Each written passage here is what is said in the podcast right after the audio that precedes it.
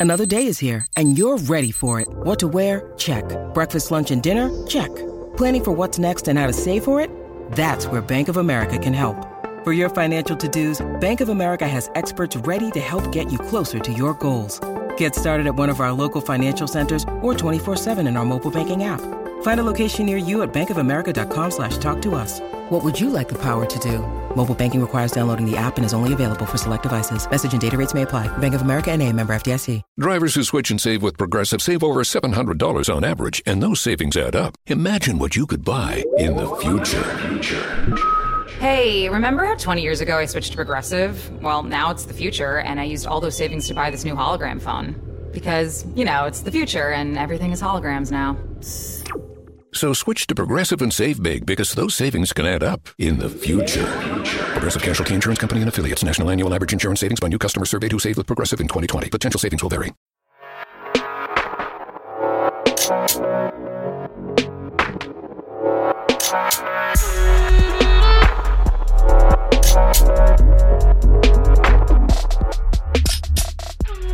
All right, and we're back with ep- episode two of our quarantine conversations. I'm Wes Mitchell, Gamecock Central, joined today by a very special guest, former Gamecock Mo Brown. Um, I'm sure most of you don't know this, but Mo was actually, and Mo, I don't know if you remember this or not. You were the first person that I ever interviewed in my entire like. I do know that career. So um, I, I, was in class and uh, yeah, had, had, reached out to Mo and uh, and I, I, interviewed him for for something I had to do in a journalism class at USC. Um, our time at USC um, overlapped a, a, little bit. So uh, Mo, uh, thanks for being on, man. And um, but we're gonna make this sort of we're gonna talk about a lot of topics, not necessarily specifically politics, but I, we still have to ask, man. Obviously, you're running for Congress.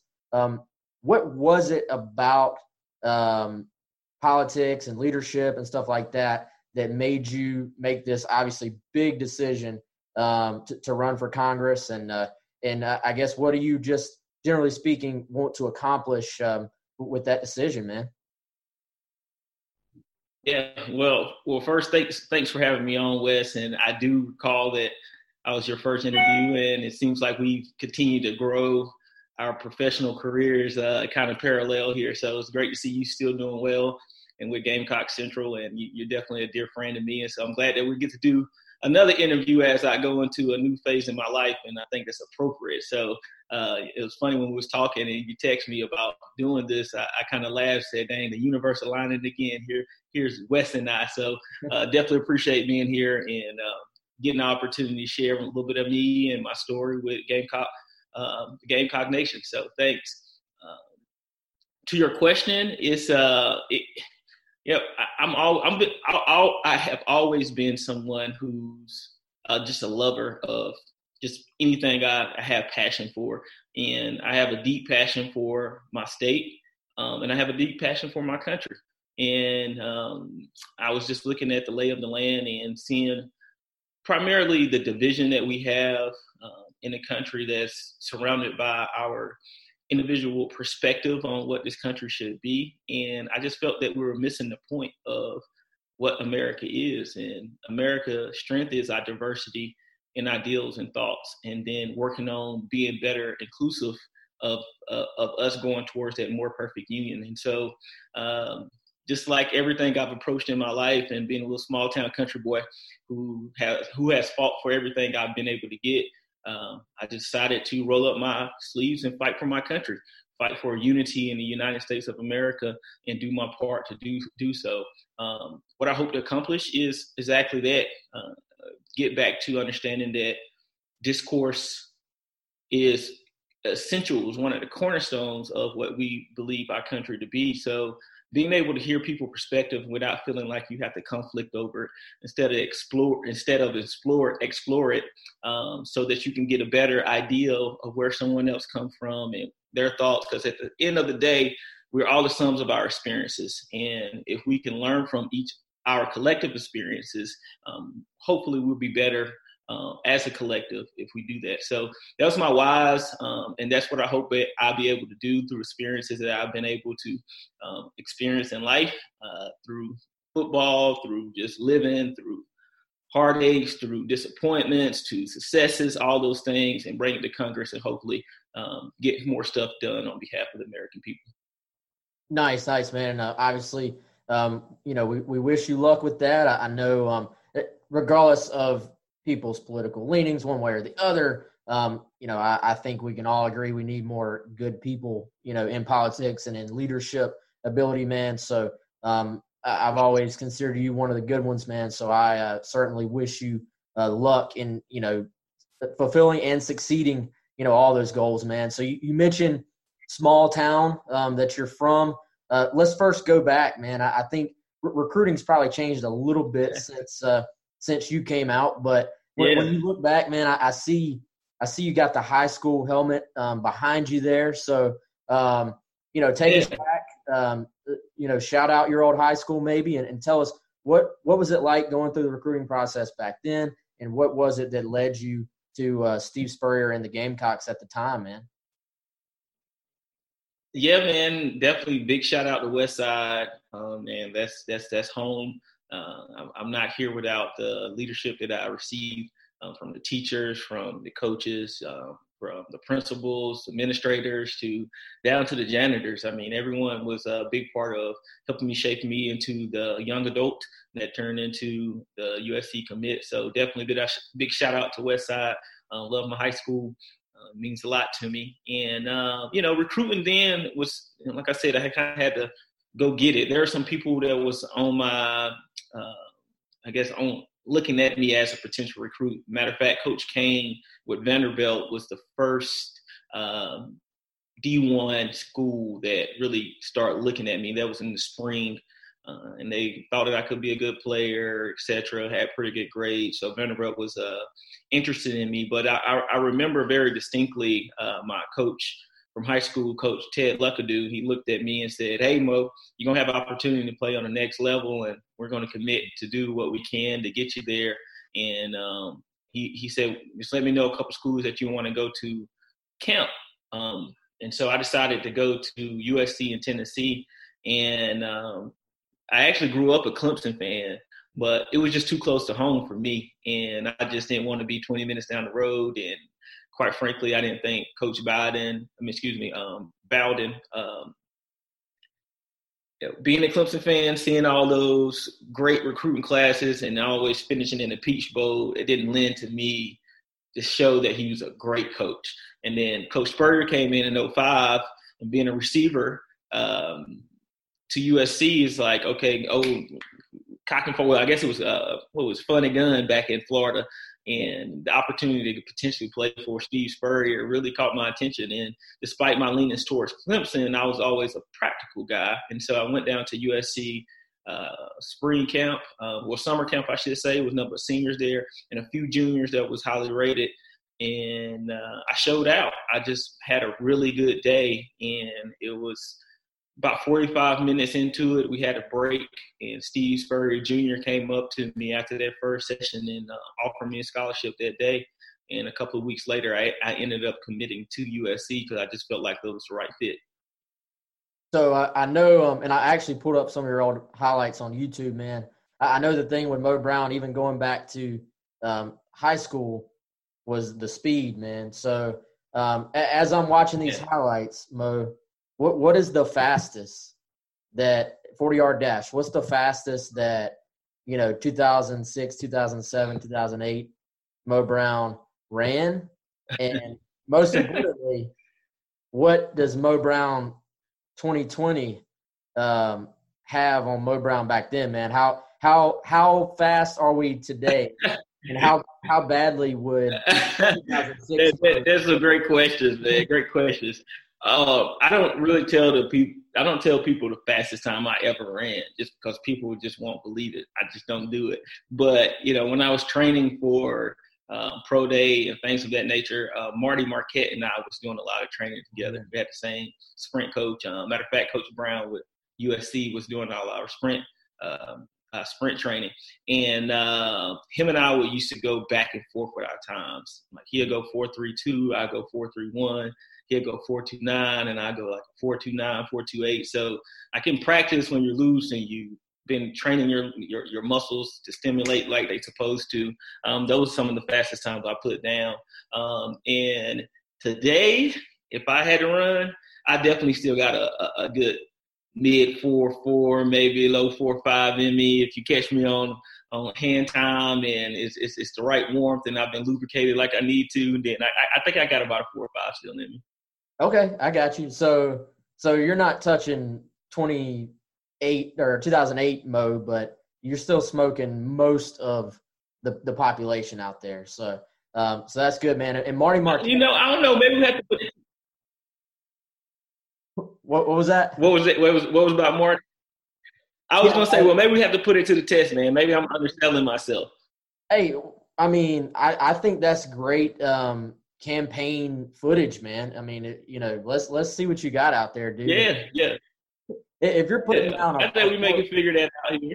Yeah, if you're putting down a four or five, um, you know, many years after your playing career, then that's uh, that, that's way faster than most, man. And I, I was gonna say, Marty, to continue like the small world, um, which one thing I've learned, um, sort of being in the media, but I, I try not to be like that media guy. Like I, I, try to have always tried to treat the players like, um, you know, like people as opposed to, to football players. I, I think sometimes people lose that aspect of it, but um, I've I've learned that the right. networking within like the sports world, um, it, it's such a small world, man, and, and you find that if you know one person, they you know they they know this person, and it's connections from all over the country that sort of build up, and yep.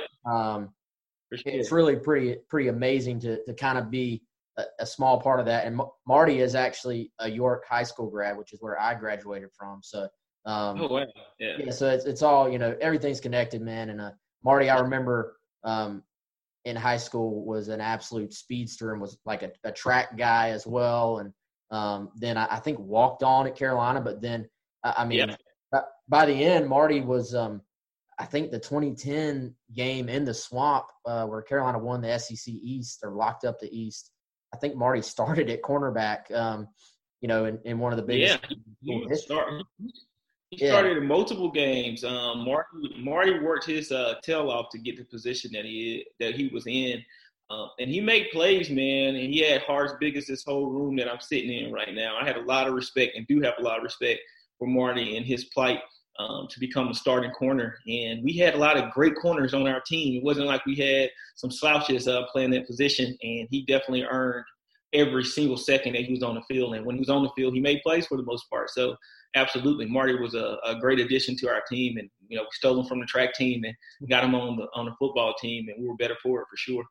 Yeah, that, that was a good move, uh, getting him over there on the gridiron. Um, so so let's go back, man. You um you played. Um, I looked it up to jog my memory. Uh, it was 2006, seven, eight, nine, I believe, correct? And um, over so, ten years ago, man. I'm getting yeah, old.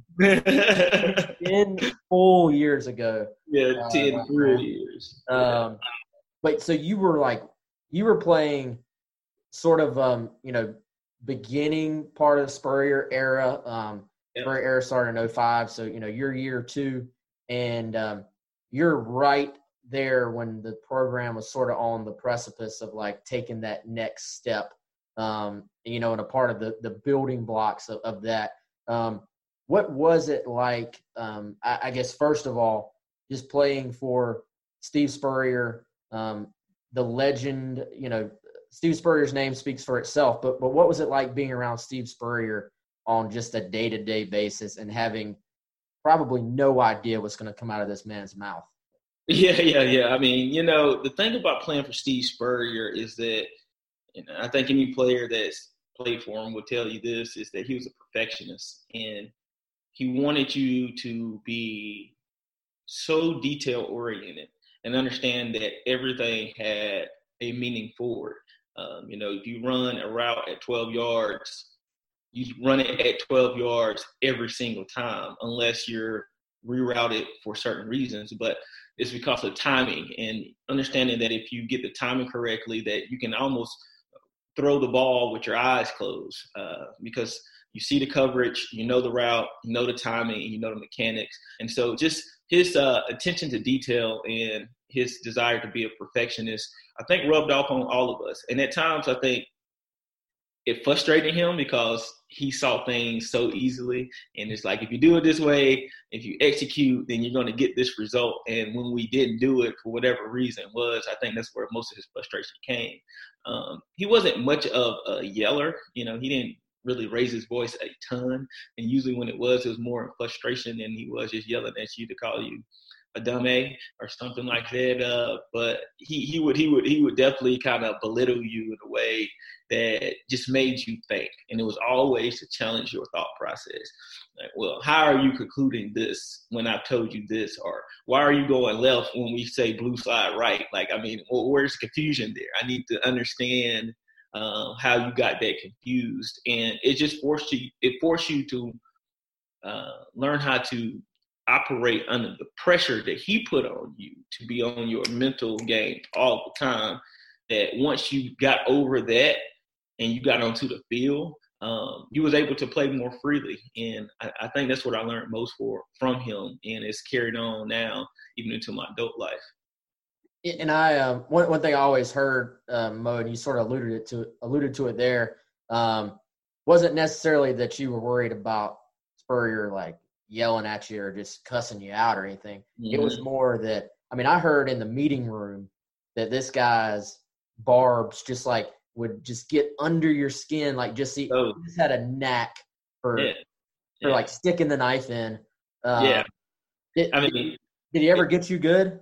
Oh yeah, I mean uh, the best the best one he got me was uh, my freshman year. I dropped a few balls, if you re- recall, um, and uh, and one one of the games I dropped one that it's like hit me right in my stomach, and we were in the meeting room, and this was uh, Sidney Rice was sitting behind me. I was sitting right behind Spurrier, and everyone has anxiety. From only person ever had anxiety going into a meeting room, I think, was Sidney Rice. Everybody else was like, I am not looking forward to going to the meeting, win, lose, or draw on Monday because Spurrier is going to find something to get on to you about. And so the play comes where I drop the ball, and he had a, a uncanny ability to pause, rewind, play, pause, rewind, play better than anyone without even looking at the screen. You know, he he he, he turned around like this and talking, and so uh, the ball was coming into my stomach, and he pauses it right there, and he turns around, looks at Sidney Rice, and say, "Sidney, you got, you think you think Bo's gonna catch this ball?" like, come on, bro. Everybody in the room know I dropped this ball as if like this thing never had happened before. Like this is a mystery, watching a movie or something that no one has seen. And of course, you got to just kind of play along with him, with him. Like, so Sidney's like, yeah, I think he, I think he catch it. And he's like, oh, oh no, no way he, no way he catches the ball. Come on, you really think Mo's gonna catch the ball? And I'm sitting here watching this conversation about me uh, like it's like I'm not even there. And the whole time he's having this conversation with his back turned to the screen, talking to Sidney, the ball is literally going in and out of my stomach like this the whole time. I mean, literally in and out of my stomach like this. And of course, you know, he plays it. I drop the ball, and he act like it's the first time he ever seen. It. It's like, oh no, no, why you drop the ball? Like, I mean, well, coach, I, I don't know. I took my eyes off of it. I wasn't concentrating. I mean, what do you want me to say here? And so those are like the little things that he would do just to just to get under your skin. And you know, after a while, you get tired of it, and you have to re- either you either gonna be on the bench or you're gonna run or play better. And so, you know, through my career, I ended up playing better, and I got more playing time. Definitely, man. So you um you brought up Sidney. Um, you know what what was it like? And I believe was Alshon there towards the end of your career, your final, yeah, your senior yeah, year? I think my freshman year, and I had Alshon my senior year. Um, what, what, do you what do you remember about just um, being on the field with those guys? And um, you know, obviously we've we've seen what they've gone on to do professionally and stuff. And and did you sort of have that feeling? I, I have I've heard, and back then, you know, you could go watch practices. It's not right. like it is now where everything's locked down. I, I just remember watching practice and talking to people and everybody just being like, it was just almost a foregone conclusion. You're like, these these guys are going to be in the NFL and probably right. be very successful. But what do you, from being around them day to day, what do you remember about being in that locker room with those two guys? Yeah, man. You know, I, I get that question a lot. You know, Sidney or Alshon, Sidney or Alshon, and um, I love them both. Both of them are not only amazing athletes, they are they're just good people, just good good people. Um, and when I first came on campus, I got there a little bit early, and uh, Sidney came and picked me up and took me grocery shopping and all this other stuff too, and had a very good relationship with him. But what really stuck out with Sidney, and I can say the same for Alshon as well, is just their competitive spirit. Um, they wanted to win everything to a higher higher level, even if it was just pat and go. Um, as we started practice, the catches they would make and challenge themselves to do, and um, this just how they practice every single day really showed you why they were so successful on the field. And it be some of the greatest catches I've seen where it's in practice with both of those two. And obviously, you, we saw what they did in the game, but some of those game catches don't even come close to what we saw in practice. So it was an everyday thing when it come when it came to just playing the game of football. They truly enjoyed competing, um, and they they truly enjoyed just the love of the game. Um, so that's why I remember for both of them in their own special ways. Um, Sidney was a junk talker he just talked crap all the time. Like he was a jokester. He he he had always joke. He was joking all the time. He pretty much got every receiver on the team in trouble, but himself or the jokes he told that we end up laughing at. Uh, so that that was kind of Sidney in in in in the uh, in the shell. And Alshon was the exact opposite of that from a personality standpoint. Like Alshon was more reserved, more quiet. Um, and believe it or not, he was very considerate. Like he Mm-hmm. always wanted to make sure that the team felt like it was a team that his brothers that was wide receivers would get an opportunity to play. It was often time I would have to say, stay in the game. We need you right now between, you know, between him and Tori. And Tori obviously was a good player, um, but Alshon was just a slightly above everybody. So, I mean, it was evident even as a freshman. And so at times I would have to say, hey, don't come out the game. And that just speaks to his humble uh, personality. But to, to watch him grow into the receiver that he became and is, uh, it, it, was definitely fun. Yeah, and, all those guys like yourself, also from small towns, you know, mm-hmm. in the mm-hmm. state of South Carolina. Yeah. Um, you know, ma- making that that jump from from Gaffney High School and you know right down the road here at Calhoun County, St. Matthews, South Carolina. Uh, you know, making that jump from small town uh, to SEC ball and, and obviously excelling. Um, so obviously, um, back to sort of yourself a little bit, uh, the Steve Spurrier offense, especially back then, and, and, what he did at Florida. Obviously, like you said, part of the reason you chose South Carolina. Um, did you have a favorite play? Um, I don't mean necessarily like a play that you you made in a game. I mean like a, a favorite play to run, like a play call um, within the scheme. Was, was there a play that that, yeah. just, that maybe it always hit when it got called and and what what was the actual play call for it? And, and tell yeah, us yeah. what you did on the play. Yeah so I, there's a few of them i mean anytime you go long you wanted to go long. So nine semis and that came from different versions of it. Um, but i also consider myself a pretty good route runner and probably my favorite route to run was uh, the out route the 10 to 11 yard out route. So three semi um, I used to love anytime they called three semi because I knew I was going to get open if we had the right coverage and then likely was going to get the ball thrown to me. Um, and then I also like uh, bulldog semi, which was uh, uh, a combination route where you had a seven semi, which is a, a short post, about 12 yard post. So you go in five up to 10, 11, 12, kind of work your feet, and then you split the cover two coverage that you normally get. We ran it a lot against uh, Georgia because they played that Tampa two, and that crease in between there is where you hit it at. And um, I had a couple catches there, so I, I used to love running bulldog semi, um, three semi, and of course the um, nine semi, and I also enjoy running the slant route because I got a double clutch, which was a release that we called it, where you go the way that you plan on going first, and then the opposite direction, and then back to release that you want to go, uh, or excuse me, the direction that you want to go. And I was pretty good just with my slant. So those are the routes I, I, I like to run. But you know, as you get into the Spurrier system and understand how it works, it's it's, it's amazing how much details that you understand about defense to really be successful in that that offense. Um, you know, towards your my junior senior year, it was oftentimes I would come to the line able to read the coverage, and we had what we call double cadence, where we go up, say down, say "hut," no play is called. You're gonna look at the coverage just to try to see what they're showing, and then you call the play at that point in time. Oftentimes, particularly my senior year when we did double cadence, um, down said "hut," I will be able to see the defense as well and know just based off game planning where we're going to go through. Uh, and once you start being able to see the game like that, everything slows down and allows you to you know, be more effective in the, the, the, game and, and understand when the ball is coming to you or if the ball isn't coming to you, what you need to do to make sure that that person who is getting the ball um, is even more open and just having that, um, that, that, that, that chemistry within the, the offense is uh, pretty cool to figure out in the Spurrier offense. And I, I know um, it, it, seems like originally, you know, you go back 20, 30 years ago, um, a lot of times you're, you're like there's a play called and you're like running whatever the play says. And, and as football has evolved, um, you see more and more where, um, and now you obviously have the RPO game where you're reading, you know, run versus throw, and you got passes built mm-hmm. in or tagged on the backside. Um, how, how often, when you were running a play with Spurrier, how often is it, hey, this is my route versus um, here's my route, but I'm adjusting based on uh, you know, middle, you know, middle field open, middle field closed? Like, what what are, what are the things that you're having to read as you're sort of uh, in motion within that route?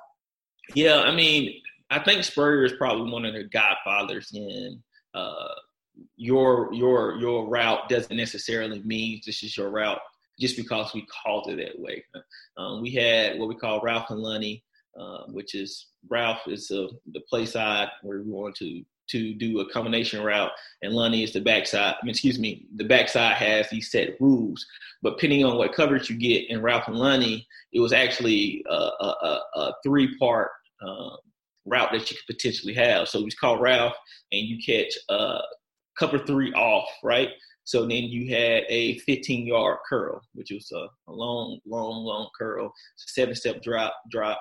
Um, if you caught cover two on Ralph, you had a cover two corner, which five in up to ten, and then 50, you you no excuse me, five in up to fifteen, and then you break to the corner. Um, and then if say for instance they was disguised in that cover two turning cover three, well you still take the same release instead of making a corner, you made it an out. And so there was stuff that you had to process where Ralph was telling you you have a combination route and that you have to read that. Um, other times you would have, let's say, a five semi, in which is a curl route, and that's for off coverage or man off, right? And if that corner downset hut and comes up to press you before you can make that adjustment, then now you got to adjust that route to do um, to do uh, a, basically a curl a, a curl stop. And so where I'm gonna run, release them, push them up and then stop and try to get to to the boundary a little bit. And so there was there was adjustment there. And then back to Ralph, I forgot this. If you catch man press instead of uh, all the coverage that you expected, we had a zig called zigging. And so you work your feet and you're pushing real hard to seven seven like you're going outside or to like a flat, and then you cut back in real sharp up under it and catch it maybe like in the curl area. So I think he was one of the godfathers of understanding how you adjust your route, and, and, really none of none of the routes that we had was just always set because depending on what you got on coverage, you had to adjust accordingly. And I think uh, Ralph Lonnie was like one of his most famous um, play designs, I believe, because at the yep. time um, when he first did it in Florida, from stuff I've read from back then, uh, nobody else was really doing that. I, I don't think, and you know that, that was one of the first maybe one of the first play calls where if you executed it um, with what defenses were doing back then, and if you got protection up front, you were never wrong with that play right. call. Exactly. It, it, was dynamic. It was changing based on exactly. you know what, what you were seeing. Um, so, uh, do you have um, do you have a favorite maybe particular play that you made in a game or a favorite game memory at, at South Carolina? Yeah, man. I mean, you know, probably one of my favorite plays um, is uh, catching that out, excuse me, the corner route that we ran that I ran uh, against North Carolina State first game of my senior year to mm-hmm. seal that game. Um, and the reason why that was so fun is that ball was actually intended intended intended for uh, Tori Gurley. And so what it was is a rollout to the right. We just needed a first down to ice the game. And um, this is Garcia had, quarterback, right? Yeah, Garcia at quarterback, and um, we uh, had ran this play, ran this play all week, and maybe even a couple times during that game. And the whole purpose of what I was trying to do was outside release as the slot receiver to uh, make that linebacker have to go around me to make the out route for Tori wide open and you're rolling it, etc. But you know the corner, the linebacker either he has seen the play or he has studied the play. He jets out for the out, and there's no way that I can get outside of him. But so I'm reading it out, and as I'm reading it out, I see that the corner, excuse me, the safety is not playing his cover two responsibility, and I just run my route, and I'm thinking the whole time, I hope Garcia sees me because mm-hmm. I'm wide open, and he does. He throws the ball, and it's kind of high. I had to go up and get it dropped, and then I, I, I get up, and of course, that's the end of the game, kind of showboat a little bit, but not showboat. And I, I distinctly remember Melvin Ingram being right in front of my face, like like this, and pretty much that was the end of the game. I don't know why I like that play so much. I think because it was just so many things that was moving. It wasn't planned.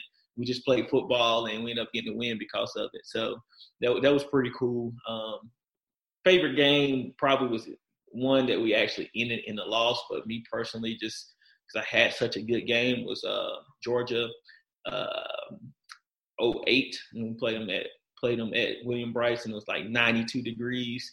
Um, there's a lot of backstory behind that because uh, the week before I had we played against Vanderbilt and Kenny had pulled his hamstring in that game.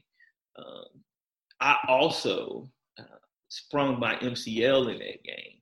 Uh, Pat DiMarco had had to go block one of those those linebackers or safety that I had no business trying to block, and um, Pat DiMarco met me at the same time that I was meeting him, and he hit my leg, which ended up basically spraining my MCL.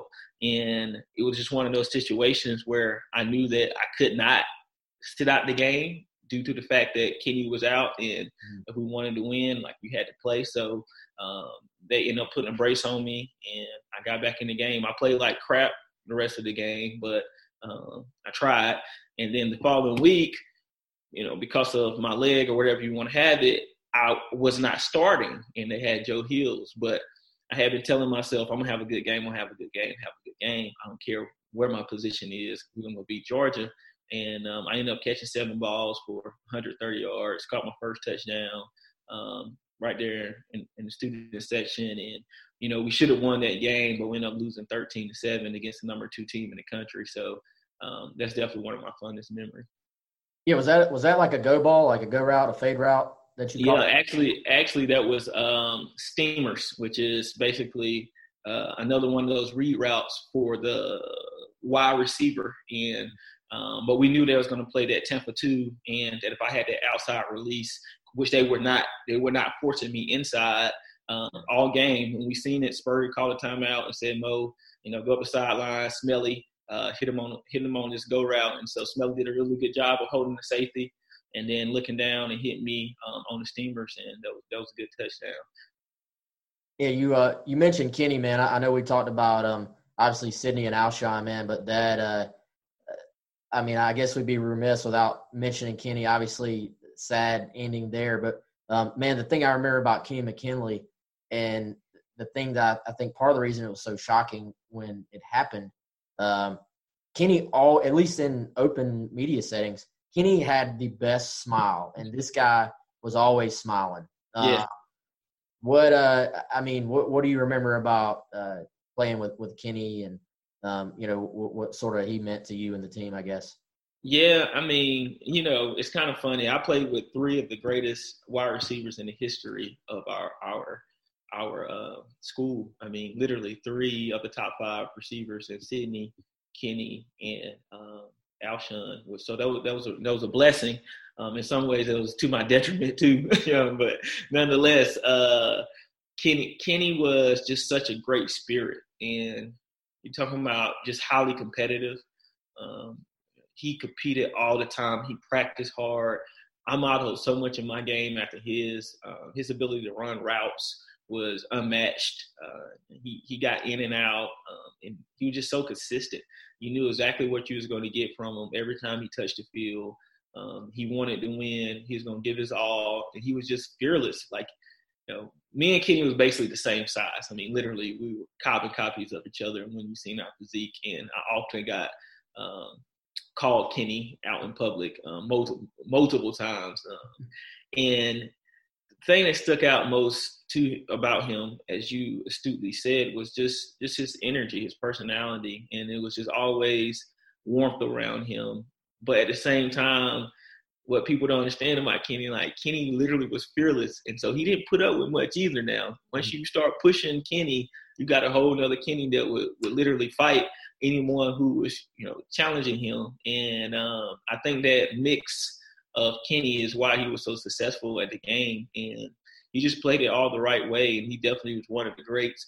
To me, he's the best route runner I've ever seen in my life, and I'll, I'll go to my grave saying that. And um, I dearly miss him. Um, I think a lot of us miss him, uh, just his spirit and, and who he was. But he, he was definitely a pleasure to play with. And I don't think you'll find one of his teammates have anything negative to say about him. Yeah, yeah, man, and uh, very well said there. And uh, we've uh, we've had you for a long time, man. So I um I don't want to keep you much longer, Mo. But uh, dude, uh, great stuff. We appreciate the time. And uh, finally, uh, you want to just maybe speak to Gamecock Nation for a second? Uh, is, is, there anything else you want to add or anything else uh, you want them to know? Um, yeah. Just, uh, talk to them for a second, I guess.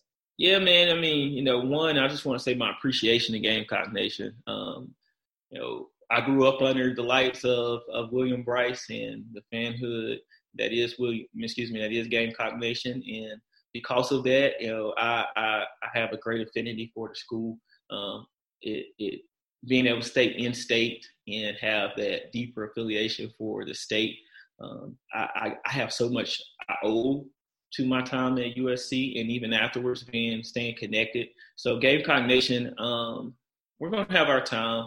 We got to stay committed to who we are as Gamecocks and understand that fighting spirit of, of what a Gamecock is. You just keep fighting until you can't fight no more, literally. And I believe if we do that, if we have a season you know, as scheduled or if it's even in the spring. Um, we got to make sure that we're standing behind the guys, that we're encouraging them. Um, no one's going out there on that field looking to lose. And we, we, we compete against the best in the country, literally the best in the country in the SEC. So that challenge is something that we as players take to heart. And if we push these guys in a way that we can control, and that's being positive and saying that we can win every single game that we touch, and we all believe in it, we're going to have a good opportunity to go into this this season this year and be successful. So just continue to be great Gamecock uh, fans. Um, believe in what we're trying to do. Believe in Muschamp and uh, the team, and hopefully we have a great season uh, come 2020. Great stuff, man. Mo, I can't tell you how much I appreciate it, man. Um, honored to call you a friend, and uh, likewise. Good luck, man. So uh, let's uh, let's do this again one day. And for sure. I know you're a busy man, but uh, good luck out there. Keep uh, fighting the good fight, man. And we'll uh, we'll talk to you soon, and we'll be watching. Okay, man. We'll do. Let's go, Cox. There it is. All right, that's Mo Brown, our quarantine conversation. Uh, we'll be back next week. I don't know who we're going to have yet. You'll have to wait and see, but we'll have uh, episode three of our quarantine conversations uh, next week. For Mo Brown, I'm Wes Mitchell. Uh, catch every all your Gamecock coverage on GamecockCentral.com.